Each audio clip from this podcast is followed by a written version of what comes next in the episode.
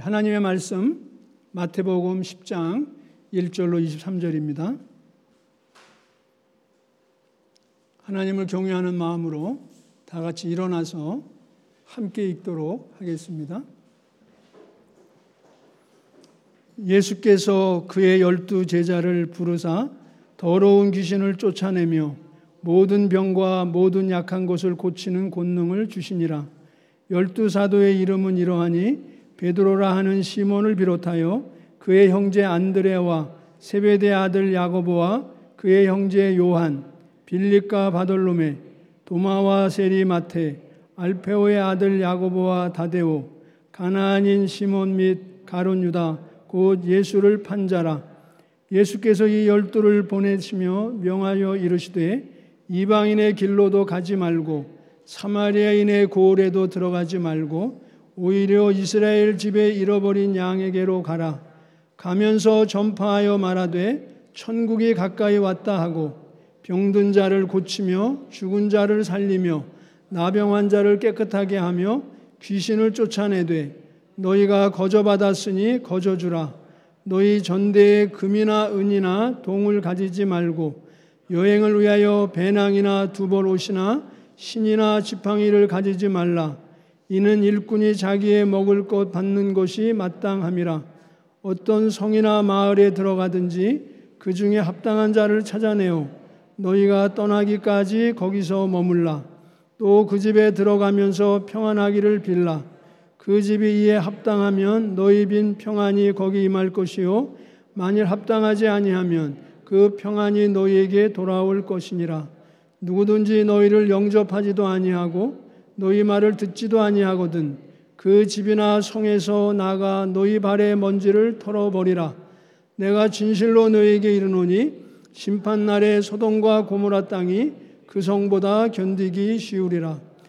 보라 내가 너희를 보냄이 양을 이리 가운데로 보낸가 같도다. 그러므로 너희는 뱀같이 지혜롭고 비둘기같이 순결하라. 사람들을 삼가라. 그들이 너희를 공회에 넘겨주겠고 그들의 회당에서 채찍질하리라. 또 너희가 나로 말미암아 총독들과 임금들 앞에 끌려가리니 이는 그들과 이방인들에게 증거가 되게 하려 하심이라. 너희를 넘겨줄 때 어떻게 또는 무엇을 말할까 염려하지 말라. 그때 너에게 할 말을 주시리니 말하는 이는 너희가 아니라 너희 속에서 말씀하시는 이 곧 너희 아버지의 성령이시니라. 장차 형제가 형제를 아버지가 자식을 죽는 데 내주며 자식들이 부모를 대적하여 죽게 하리라.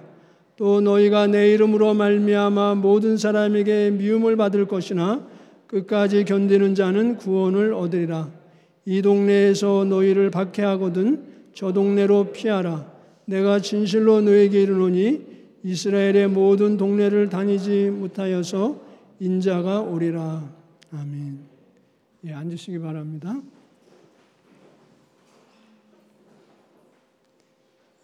열두 제자를 세우신 목적 이런 제목으로 하나님의 말씀을 증거하겠습니다. 아, 지난 주일 우리 한철호 목사님의 설교를 들으면서 예, 들었던 생각입니다. 예, 그래 맞아. 다음 세대에게 믿음을 전수를 하는 것, 또 예배당에 있는 마을과 함께 하는 것 너무나 당연한 것이구나. 너무나 당연한 것을 우리가 그렇게 왜 잘 못하는지 모르겠습니다. 마을과 함께 하는 것을 너무 못하고 있는 현실을 보게 됩니다. 다음 세대의 믿음을 전수하고자 애쓰지만 여전히 부족함을 어, 느낍니다. 담임 교역자인 저 때문이라는 생각이 들었습니다. 우리 교회 지도자들, 부모들 때문이란 생각이 들었습니다. 우리가 예수님의 제자답게 변화되지 않았기 때문입니다. 우리가 예수님 닮은 작은 예수가 되지 않았기 때문입니다. 그 결과 우리가 다음 세대들에게 본이 되지 못한 부분이 있습니다. 다음 세대가 되었든 마을이 되었든 관건은 우리 자신들입니다. 우리가 예수님 제자답게 변화되지 않으면 헛된 구호에 불과합니다. 변화되자고 하면 사람은 변화되지 않는다고 합리화를 하곤 합니다. 물론 우리의 기질, 성격은 변하지 않습니다. 그러나 우리의 신앙 인격은 변하여 예수님을 닮아갈 수 있습니다. 예수님의 열두 제자가 변화된 것을 살펴볼 것입니다. 변화된 제자들을 보면서 우리도 변화될 수 있다는 소망을 가졌으면 좋겠습니다. 예수님은 많은 제자들 중에서 12명을 따로 부르셨습니다. 그리고 12제자들을 사도로 임명하셨습니다. 예수님께서는 목적을 가지고 12명을 제자로 세우셨습니다. 예수님께서 12명을 제자로 세우신 첫 번째 목적이 무엇입니까? 예, 본문의 병행 기절인 마가복음 3장 14절 15절에 기록되어 있습니다. 이에 열두를 세우셨으니 이는 자기와 함께 있게 하시고 또 보내서 전도도 하며 귀신을 내쫓는 권능도 가지게 하려 하심이러라. 예, 예수님이 제 아들과 함께 있는 것이 제자 선택의 첫 번째 목적이었습니다. 예수님은 제자들과 함께 살면서 제자들을 훈련시키고자 하신 것입니다. 예수님은 제자들을 다양한 사람들로 구성해 놓으셨습니다. 그리고 함께 살면서 사랑으로 서로 다름을 용납하는 것을 배우게 하셨습니다. 현재 모나고 부족하지만 장차 아름다운 모습으로 변화시키고자 모아 놓으신 것입니다. 제자들 중에 사실은 가론 유다 빼놓고는 11명이 다 변화되었지만 성경의 변화가 기록된 몇 사람만 살펴보겠습니다. 먼저 아, 오늘 본문 10장 2절에 있는 시몬 베드로입니다. 예수님과 시몬의 첫 만남은 요한복음에 기록되어 있습니다. 요한복음 1장 40절 42절입니다. 요한의 말을 듣고 예수를 따르는 두 사람 중에 하나는 시몬 베드로의 형제 안드레라. 그가 먼저 자기의 형제 시몬을 찾아 말하되 우리가 메시아를 만났다 하고 메시아는 번역하면 그리스도라. 데리고 예수께로 오니 예수께서 보시고 이르시되 내가 요한의 아들 시몬이니 장차 개바라 하리라 하시니라. 개바는 번역하면 베드로라. 이 42절에는 예수님께서 시몬에게 처음 하신 말씀이 기록되어 있습니다. 내가 요한의 아들 시몬이니 장차 개바라 하리라. 예수님께서 시몬과의 첫 만남에서 시몬이 변화될 변화될 비전을 비전을 주십니다. 장차 개바 베드로 반석으로 변화시켜 주겠다.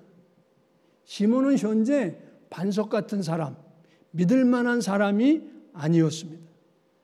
그러나 장차 반석 같은 믿을 만한 사람으로 만들어 주겠다는 예수님의 의지의 표현입니다.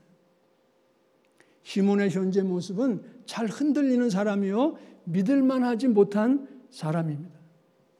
복음서에 나타난 시몬 베드로의 모습은 잘 흔들렸습니다. 베드로는 감정적이고 충동적인 사람이었습니다. 나서기 좋아하고 좌충우돌하는 성격이었습니다. 그러기에 실수도 많아 믿을 만한 사람이 못 되었습니다. 그런데 3년간 예수님과 함께 공동생활한 후에 사도행전에 나타난 시몬은 정말 베드로로 변화되었습니다. 예수님께서 부활 승천하신 후 초대교회 지도자로 초대교회를 이끌었습니다. 한 번의 설교로 3천 명을 회개시키는데 쓰임 받았습니다. 사내들은 공회에 박해에도 굴하지 않고 담대히 예수님의 부활을 증언하는 용기 있는 사람이 되었습니다. 사도행전 4장 19절입니다.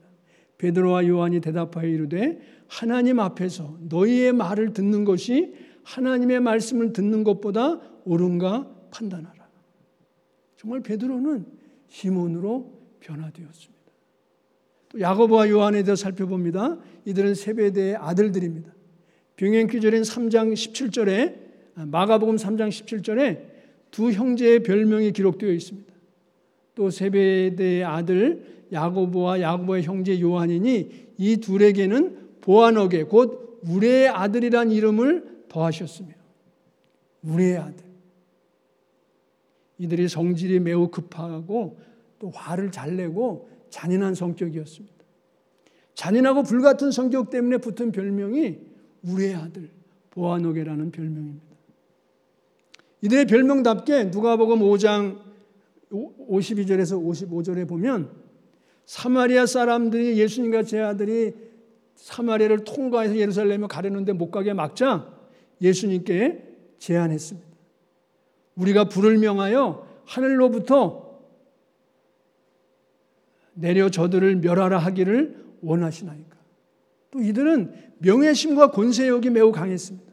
그래서 아, 예루살렘에 예수님이 가까이 갔을 때 어머니를 대동하고 예수님이 왕이 되면 예수님 좌우편에 앉게 해달라고 요청했습니다.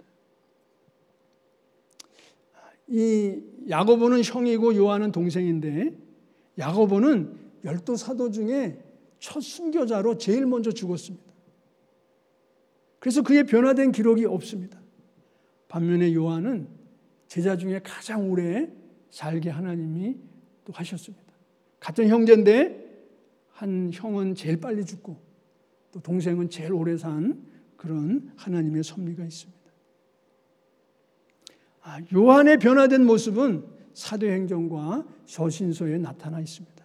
특별히 요한 자신이 쓴 요한 서신에 요한의 변화된 모습을 읽을 수 있는 증거들이 많이 있습니다.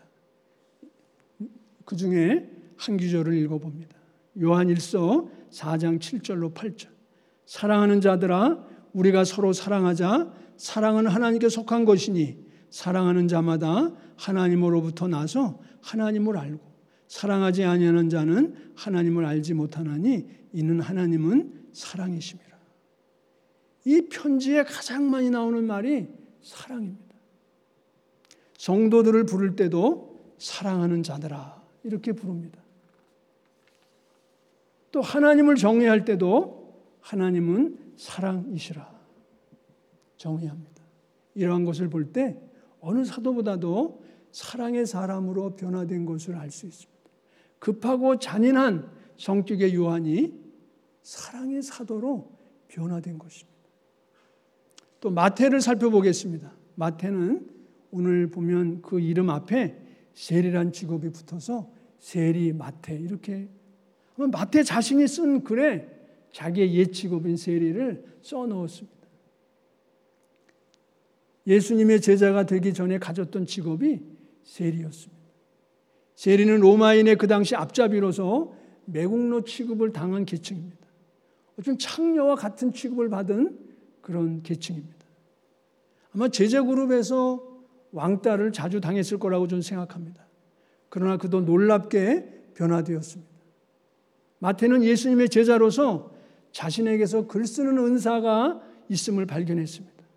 글 쓰는 은사가 개발돼서 마태복음을 쓰게 된 것입니다. 예수님을 후세대에 전하는데 귀하게 쓰임 받는 영광을 누리게 된 것입니다. 가장 멸시받고 돈만 알던 세리가 놀랍게 변화되었고 귀하게 쓰임 받은 것입니다. 우리도 예수님만 따라가면 우리의 숨은 은사를 발견하게 됩니다. 그 은사가를 개발되어 주님께 귀 쓰임 받게 됩니다. 저 자신을 돌아보아도 아무 재능이 없어서 늘 열등감에 시달리던 사람이었습니다. 제가 잘한 것은 예수님을 계속 따라간 것입니다. 매일 말씀과 기도로 예수님을 따라갔습니다. 그랬더니 어느 날 제게 숨겨져 있던 목회 은사를 개발시켜 주셨습니다. 목회 은사가 개발되어 간사로 목사로 주님의 백성을 주님의 교회를 섬기게 되었습니다. 고등학교 때까지 한 번도 생각해 보지 못했던 목회의 길을 평생 가게 되었습니다. 주님의 백성과 교회를 평생 섬기게 하시는 예수님께 감사드립니다. 예, 마지막으로 살펴볼 제자는 가나안인 시몬입니다. 나네주의 열심당원 시몬 이렇게 기록되어 있습니다. 시몬은 가나안이면서 열심당원일 수 있습니다. 그 당시 열심당은 폭력으로 로마에 대항했던 그런 폭력 혁명으로 애국하는 단체였습니다. 예수님의 노선과는 정반대의 노선을 걷던 사람입니다. 그런데 예수님을 인해서 변화된 삶을 살았습니다. 열신당원은 민족의 독립을 위해서는 살인, 방화, 폭력 무엇이든지 해도 된다고 주장한 그런 열심당입니다. 반면에 예수님의 방법은 사랑과 용서와 화해였습니다. 시몬은 열심당의 노선을 버리고 예수님의 방법으로 삶의 방식을 바꾼 것입니다. 오늘날도 예수님께서는 예수 믿기 전 삶의 가치관을 버리기 원하십니다. 예수님께서 가르치시고 친히 살아내신 그 가치관과 방식으로 살기를 원하십니다. 예수를 믿는 믿음은 예수님의 가치관을 따르는 삶으로 나타나야 합니다. 그렇지 않다면 우리가 어린아이의 신앙이거나 거듭나지 않은 신앙일 수 있습니다. 예수 믿은 이후로 우리의 삶의 가치관이 말씀의 가치로 바뀌었는지 자신을 살피기 바랍니다. 예수님께서 열두 제자를 세우신 두 번째 목적은 전도하는 것입니다. 작은 예수가 되어 예수님처럼 말하고 행하라는 것입니다. 예수님께서 먼저 자신의 권능을 제자들에게 주었습니다. 오늘 1절입니다. 예수께서 그의 열두 제자를 부르사 더러운 귀신을 쫓아내며 모든 병과 모든 약한 것을 고치는 권능을 주시니라. 더러운 귀신을 쫓아내는 권능, 모든 병과 약한 것을 고치는 권능을 주셨습니다. 이어서 예수님께서는 제자들에게 전도 전략을 가르쳐 주셨습니다. 예수님께 가르쳐 주신 첫 번째 전도 전략이 무엇입니까? 가까이 있는 사람부터 전도하는 것입니다. 5절 6절입니다. 예수께서 이 열두를 내보내시며 명하여 이르시되 이방인의 길로도 가지 말고 사마리아인의 고을에도 들어가지 말고 오히려 이스라엘 집에 잃어버린 양에게로 가라. 이 말씀은 이방인이나 사마리아 사람들에게 복음을 전파하지 말라는 것으로 오해할 수 있습니다. 예수님께서는 요한복음 4장에서 사마리아 여인에게 전도하셨고 그 동네가 다 예수님을 믿었습니다. 또 마태복음 28장 19절에 가서 보면 예수님께서는 모든 족속에게 복음을 전해서 제자 삼으라고 명령하고 계십니다. 이 말씀의 뜻은 우선순위의 문제입니다. 유대인들에게 먼저 전하고 그 후에 이방들의, 이방인들에게 전하라는 말씀입니다. 오늘 우리에게는 가까이 있는 사람부터 전도하는 것으로 적용하면 됩니다. 우리의 부모, 형제, 우리 자녀들, 우리 이웃들이 여기에 해당됩니다. 가까이 있는 사람은 우리가 잘하는 사람이라 전도하기가 오히려 어렵습니다. 그럼에도 불구하고 가까운 데 있는 사람들에게 먼저 복음을 전하라고 주님은 말씀하십니다. 그러기 위해서는 우리의 삶이 변화되어야 합니다. 가까이 있는 사람들은 우리의 말을 듣기 전에 우리의 삶을 보기 때문입니다. 예수님께서 가르쳐 주신 두 번째 전도 전략이 무엇입니까? 천국이 왔다고 선포하는 것입니다. 7절에 가면서 전파하여 말하되 천국이 가까이 왔다 하고 천국의 왕인 예수님께서 이 땅에 오셨음을 알리는 것입니다. 자기 죄를 회개하고 예수님을 왕으로 모시라는 것입니다. 그러면 영원한 천국을 소유하게 된다는 것입니다. 오늘날 이, 오늘날 이 전략은 말로 복음을 전하는 것에 해당됩니다. 복음의 내용을 분명히 전하라는 거죠.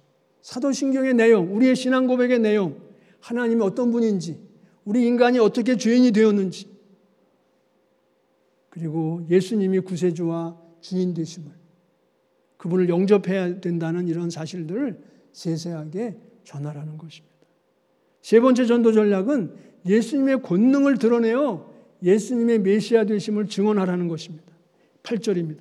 병든 자를 고치며 죽은 자를 살리며 나병 환자를 깨끗하게 하며 귀신을 쫓아내되 너희가 거저받았으니 거저주라. 병든 자를 고치고 죽은 자를 살림으로 예수님의 권능을 나타내라는 것입니다. 귀신을 쫓아내므로 예수님의 메시아 되심을 증언하라는 것입니다. 전도 대상자들의 결핍을 채우기 위해서 예수님의 권능을 사용하라는 것입니다. 오늘날 세상 사람들이 결핍으로 인해 무수인 고통당하고 있습니다. 우리도 예수님의 제자로서 예수님의 이름으로 이러한 권능을 행해야 합니다. 예수님의 이름으로 그들의 필요를 채워주어야 합니다. 그러할 때 그들이 예수님께 나오게 됩니다. 우리가 예수님께 구합시다. 우리에게도 제자들에게 주셨던 그 권능을 달라고. 능력 있는 전도자가 되게 해달라고. 예수님께서 가르쳐 주신 네 번째 전도 전략은 거저 받았으니 거저 주라는 것입니다. 8절 하반절에 너희가 거저 받았으니 거저 주라. 우리가 살고 있는 세상은 모든 것이 다 돈으로 계산됩니다. 직장도 사람도 돈으로 평가받습니다. 병 고치는데도 많은 돈이 듭니다. 이런 세상에서 예수님께서는 거저 받았으니 거저 주라고 말씀하십니다. 예수님의 제자들도 예수님의 권능을 거저 받았기에 거저 주라는 것입니다. 예수님께서 거저 받은 것은 무엇이든지 거저 주어야 합니다. 우리 기독교인들 사실 우리가 거저받지 않은 게 뭐가 있습니까? 우리의 생명을 비롯해서 모든 재능과 IQ와 그 모든 것들을 다 하나님께 선물로 우리는 거저받았습니다. 기독교인들이 봉사하는 일을 무료로 많이 할수록 세상이 밝아집니다. 주님의 이름이 높임을 받습니다. 할 수만 있으면 우리는 무료로 봉사해야 합니다. 주님의 이름으로 무료로 봉사하는 것을 주님께서 기뻐하십니다. 또 다섯 번째는 물질을 의지하지 말라는 것입니다. 9절 10절입니다. 너희 전대에 금이나 은이나 동을 가지지 말고 여행을 위하여 배낭이나 두벌 옷이나 신이나 지팡이를 가지지 말라. 이는 일꾼이 자기 받는 것이 마땅한 마땅함이라. 여기는 두 가지 뜻이 있습니다. 전도자는 검소한 삶을 살아야 한다는 것. 또 한 가지는 전도자는 전도하는 대상에게 물질로 전도하지 말라는 것입니다. 사랑으로 전도 대상자를 섬기면서 그들의 필요를 위해서 기도하며 도와주어야 합니다. 그러나 과도한 물질로 유혹해서는 안 된다는 것입니다. 물질로 인해 복음이 가려지기 때문입니다. 우리가 전도 대상자들로부터 필요한 물질을 공급받으며 전도할 것을 명하십니다. 10절 하반절에 이는 일꾼이 자기의 먹을 것 받는 것이 마땅함이라. 전도하면서 오히려 전도 대상자들에게 도움을 받으면서 전도하라는 거예요. 그 전에 본 CCC에서 그 선교단체에서 그 방학 중에 거지 전도하는 것을 봤는데 그 얻어 먹으면서 전도하라는 거죠. 사실 오늘날 이 서구의 어떤 이 제국주의적인 그런 복음이 너무 물질로 공세하면서 제3세계에 전달돼서 아마 교회들이 많은 어려움을 겪고 있다고 생각을 합니다. 어찌 보면 가난한 상태 그대로 가난한 그대로 가서 같이 전했으면 아마 지금 많이 달라지지 않았을까 생각합니다. 또한 이 말씀은 전도자나 전임 사역자, 선교사들이 살해받는 것의 원리이기도 합니다. 사역자들이 사역에 전념하도록 교회가 사역자의 생활비를 책임져야 하는 원리가 여기에 있는 것입니다. 여섯 번째 전도 전략으로 가르쳐 주신 것은 합당한 자를 찾아 그 집에 머물라는 것입니다. 11절에 어떤 성이나 마을에 들어가든지 그 중에 합당한 자를 찾아내어 너희가 떠나기까지 거기서 머물라. 합당한 자는 마음이 열린 전도 대상자이거나 이미 믿는 사람입니다. 바울 사도도 빌립보 지역에서 마음 열린 루디아를 전도하고 그 집에 머물렀습니다. 일단 한번 거처를 정하면 특별한 일이 없는 한 그곳에 머물라는 권면입니다. 일신의 편리를 쫓아 옮기지 말라는 것입니다. 물론 반대로 옮기는 것이 돕는 것이면 옮겨야 하는 것이죠. 일곱 번째 전도 전략은 어느 집에 들어가더니 먼저 그 집에 평안이 임하기를 기도하라고 하십니다. 어느 집에 들어갔든지 그 집에 평안이 임하기를 기도해야 합니다. 평안이 임하기를 기도한 후에 평안의 복음을 전하라는 것입니다. 복음을 받아들인 자에게는 하나님의 평화가 이루어집니다. 그 결과 그 집에 하나님의 평안이 임할 것입니다. 그러나 복음을 거부한 자에게는 평안이 임하지 않을 것입니다. 여덟 번째 전도 전략은 심판을 선포하라는 것입니다.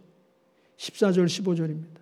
누구든지 너희를 영접하지도 아니하고 너희 말을 듣지도 아니하거든 그 집이나 성에서 나가 너희 발의 먼지를 떨어 버리라. 내가 진실로 너에게 이르노니 심판 날에 소돔과 고모라 땅이 그 성보다 견디기 쉬우리라. 예수님을 거절하는 집, 예수님을 거절한 성읍을 떠날 때 경고하라고 합니다. 예수님을 영접하지 않으면 장차 심판이 있을 것이다. 여기서 우리는 알 수 있습니다. 복음을 받아들이는 자에게는 평안과 천국이 주어집니다. 복음을 거절하는 자에게는 불안과 심판이 있음을 보게 됩니다. 열두 제자를 세상에 보내신 주님께서 오늘 우리도 세상에 세상으로 보내십니다. 사도들이 천국에 가까이 왔다 전파했습니다. 오늘 우리는 이미 천국에 왔다고 전파합니다. 예수님께서 십자가에서 죽으시고 부활하셨기 때문입니다. 이제 천국을 완성하시러 예수님께서 재림하실 거라고 우리는 전파해야 합니다. 오늘날 반기독교 정서가 팽배해서 전도하기가 힘든 때입니다. 또 코로나19 상황이 계속되어 더 힘들어졌습니다. 그럼에도 우리는 이 시대에 맞는 전도 방법을 찾아서 전도해야 합니다. 먼저는 가까이에 있는 분들을 위해서 기도하는 것으로 시작하기 바랍니다. 가족이 되었든 이웃이 되었든 기도로 전도하기 바랍니다. 그리고 그들이 어려울 때 함께하며 돕기 바랍니다. 그러다 하나님께서 마음을 열어 주실 때 복음을 말로 전해야 합니다. 그동안 기도해 오신 분들도 있겠지만 기도해 오지 않았다면 오늘부터 한두 사람을 정하여 기도하기 시작하면 좋겠습니다. 그리고 기회 주실 때 시간과 물질과 재능을 투자하기 바랍니다. 가장 귀한 영혼 구원에 쓰임 받는 저와 여러분이 되기를 축원합니다. 16절 이하에서는 예수님께서 장차 제자들에게 일어날 일을 예언하고 계십니다. 예수님의 제자들이 세상에서 심각한 위험에 노출될 것을 알려주십니다. 16절입니다. 예, 보라, 내가 너희를 보냄이 양을 이리 가운데 보냄과 같도다. 여기서 너희는 1차적으로 열두 제자를 가리킵니다. 2차적으로는 모든 그리스도인들에게 적용됩니다. 세상은 이리로 비유하고 예수님의 제자는 양으로 비유합니다. 이리는 양을 잡아먹습니다. 양은 방어할 아무런 능력이 없습니다. 세상은 예수님의 제자들을 잡아먹을 것이란 예언입니다. 세상은 예수님의 제자들에 대해서 호의적이지 않을 것이란 예언입니다. 동족인 유대인들, 이방 지도자들이 박해자로 등장할 것이라고 합니다. 심지어 가족끼리도 박해할 것이라고. 게다가 모든 사람들에게 미움을 받게 될 것이라고 예수님은 알려주셨습니다. 이 세상이 기독교인에 대해서 호의적이지 않을 것이란 예언입니다. 뭐 여러분들도 다 경험해 보셨을 거예요. 저 자신도 경험했습니다. 저 자신이 예수님 믿기 전에는 예수 믿는다는 사람만 보면 왠지 기분 나쁘고 싫었어요. 근데 제가 또 예수 믿으니까 제 부모님부터 시작해서 형제들, 친구들이 다 저를 보기 싫어했어요. 결국 우리 그리스도인들은 사방으로 우겨쌈을 당하는 것처럼 박해자들에게 둘러싸여 있는 것입니다. 세상의 박해 가운데 예수님 제자 그리스도인들은 어떻게 살아가야 한다고 말씀하십니까? 바로 뱀같이 지혜롭고 비둘기같이 순결하게 살아야 한다고 말씀하십니다. 적대적인 세상에서 살기 위해서는 지혜와 순결, 거룩이 동시에 필요하다는 것입니다. 지혜로운 삶, 순결한 삶을 위해서는 성령님께 기도해야 합니다. 성령님은 지혜의 영이시고 순결, 거룩에 무엇을 말할까 염려하지 말라고 하십니다. 19절, 20절입니다. 우리 안에 계신 성령님께서 말씀해 주실 것이기 때문입니다. 저 자신도 전도할 때 이와 비슷한 경험을 해보았습니다. 전도하다 보면 적절한 말이 생각나서 말씀을 전하게 합니다. 전한 후에 스스로 감탄하게 됩니다. 내게서 어찌 이렇게 지혜롭고 멋있는 말이 나왔을까? 그러다가 곧 깨닫습니다. 성령님께서 내게 넣어주신 말임을 깨닫고 성령님께 영광을 돌리게 됩니다. 또 세 번째로 세상에서 우리가 어떻게 해야 된다고 말씀하십니까? 끝까지 복음을 증거하며 충성스럽게 견디는 삶을 살라고 말씀하십니다. 그러면 구원해 주신다고 약속하십니다. 22절 말씀입니다. 또 너희가 내 이름으로 말미암아 모든 사람에게 미움을 받을 것이나 끝까지 견디는 자는 구원을 얻으리라. 끝까지 복음을 증언하며 끝까지 견디는 삶도 우리 힘만으로 되는 것이 아닙니다. 인내는 성령님이 주시는 열매입니다. 성령님께서 힘 주시고 도와주셔야 가능한 것입니다. 그리스도인이 승리하는 삶을 살기 위해서는 성령님을 의지해야 함을 깨닫습니다. 잠시 후에 성령님께 간절히 기도드리겠습니다. 우리를 죄의 유혹으로부터 박해하는 세상을 이길 믿음과 지혜와 용기를 달라고 우리 성령님께 기도합시다. 그래서 세상을 이기는 성도의 삶을 살아 하나님께 영광을 돌리게 해달라고 많은 사람을 주님께로 이끄는데 쓰임 받게 해달라고 기도하겠습니다. 우리 교회가 다음 세대와 마을을 품는 교회로 자라가기를 주님께서는 원하십니다. 그러기 위해 우리가 먼저 예수님 제자들처럼 변화된 삶을 살아가야 합니다.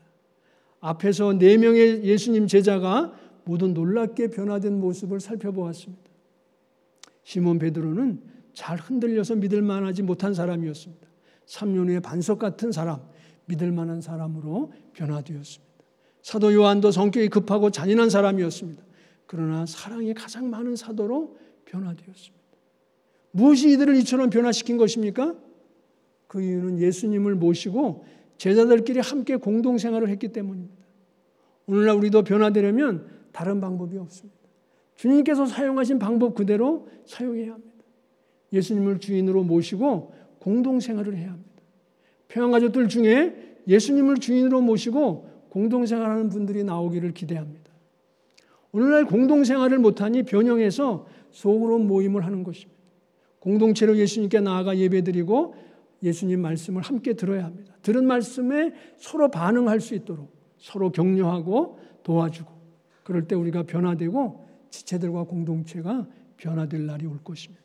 할 수만 있으면 서로 친하게 지내면서 서로의 관계의 말씀을 적응하면서 살아갑시다. 그러면 오늘날 우리도 제 아들처럼 작은 예수로 변화되어 있을 것입니다. 그래서 제 아들처럼 주님의 나라와 교회를 위해서 귀하고 선한 도구로 쓰임 받는 저와 여러분이 되기를 바랍니다. 말씀에 반응하는 기도 함께 드리겠습니다. 우리 교회가 각 예가모가 각 소그룹이 예수님을 주인으로 모시고 예배하며 말씀 나누며 삶을 공유하게 하소서. 그 과정에서 예수님 닮아감으로 다음 세대와 마음을 마을을 품는 교회로 자라가게 하소서. 우리 힘만으로 할 수 없사오니 성령님께서 우리 가운데 충만히 임재하여 주소서. 예수님 제자들에게 주신 권능을 우리에게도 주셔서 복음 전할 대상의 필요를 채워주는 가운데 복음을 전하게 해달라고 같이 기도합니다.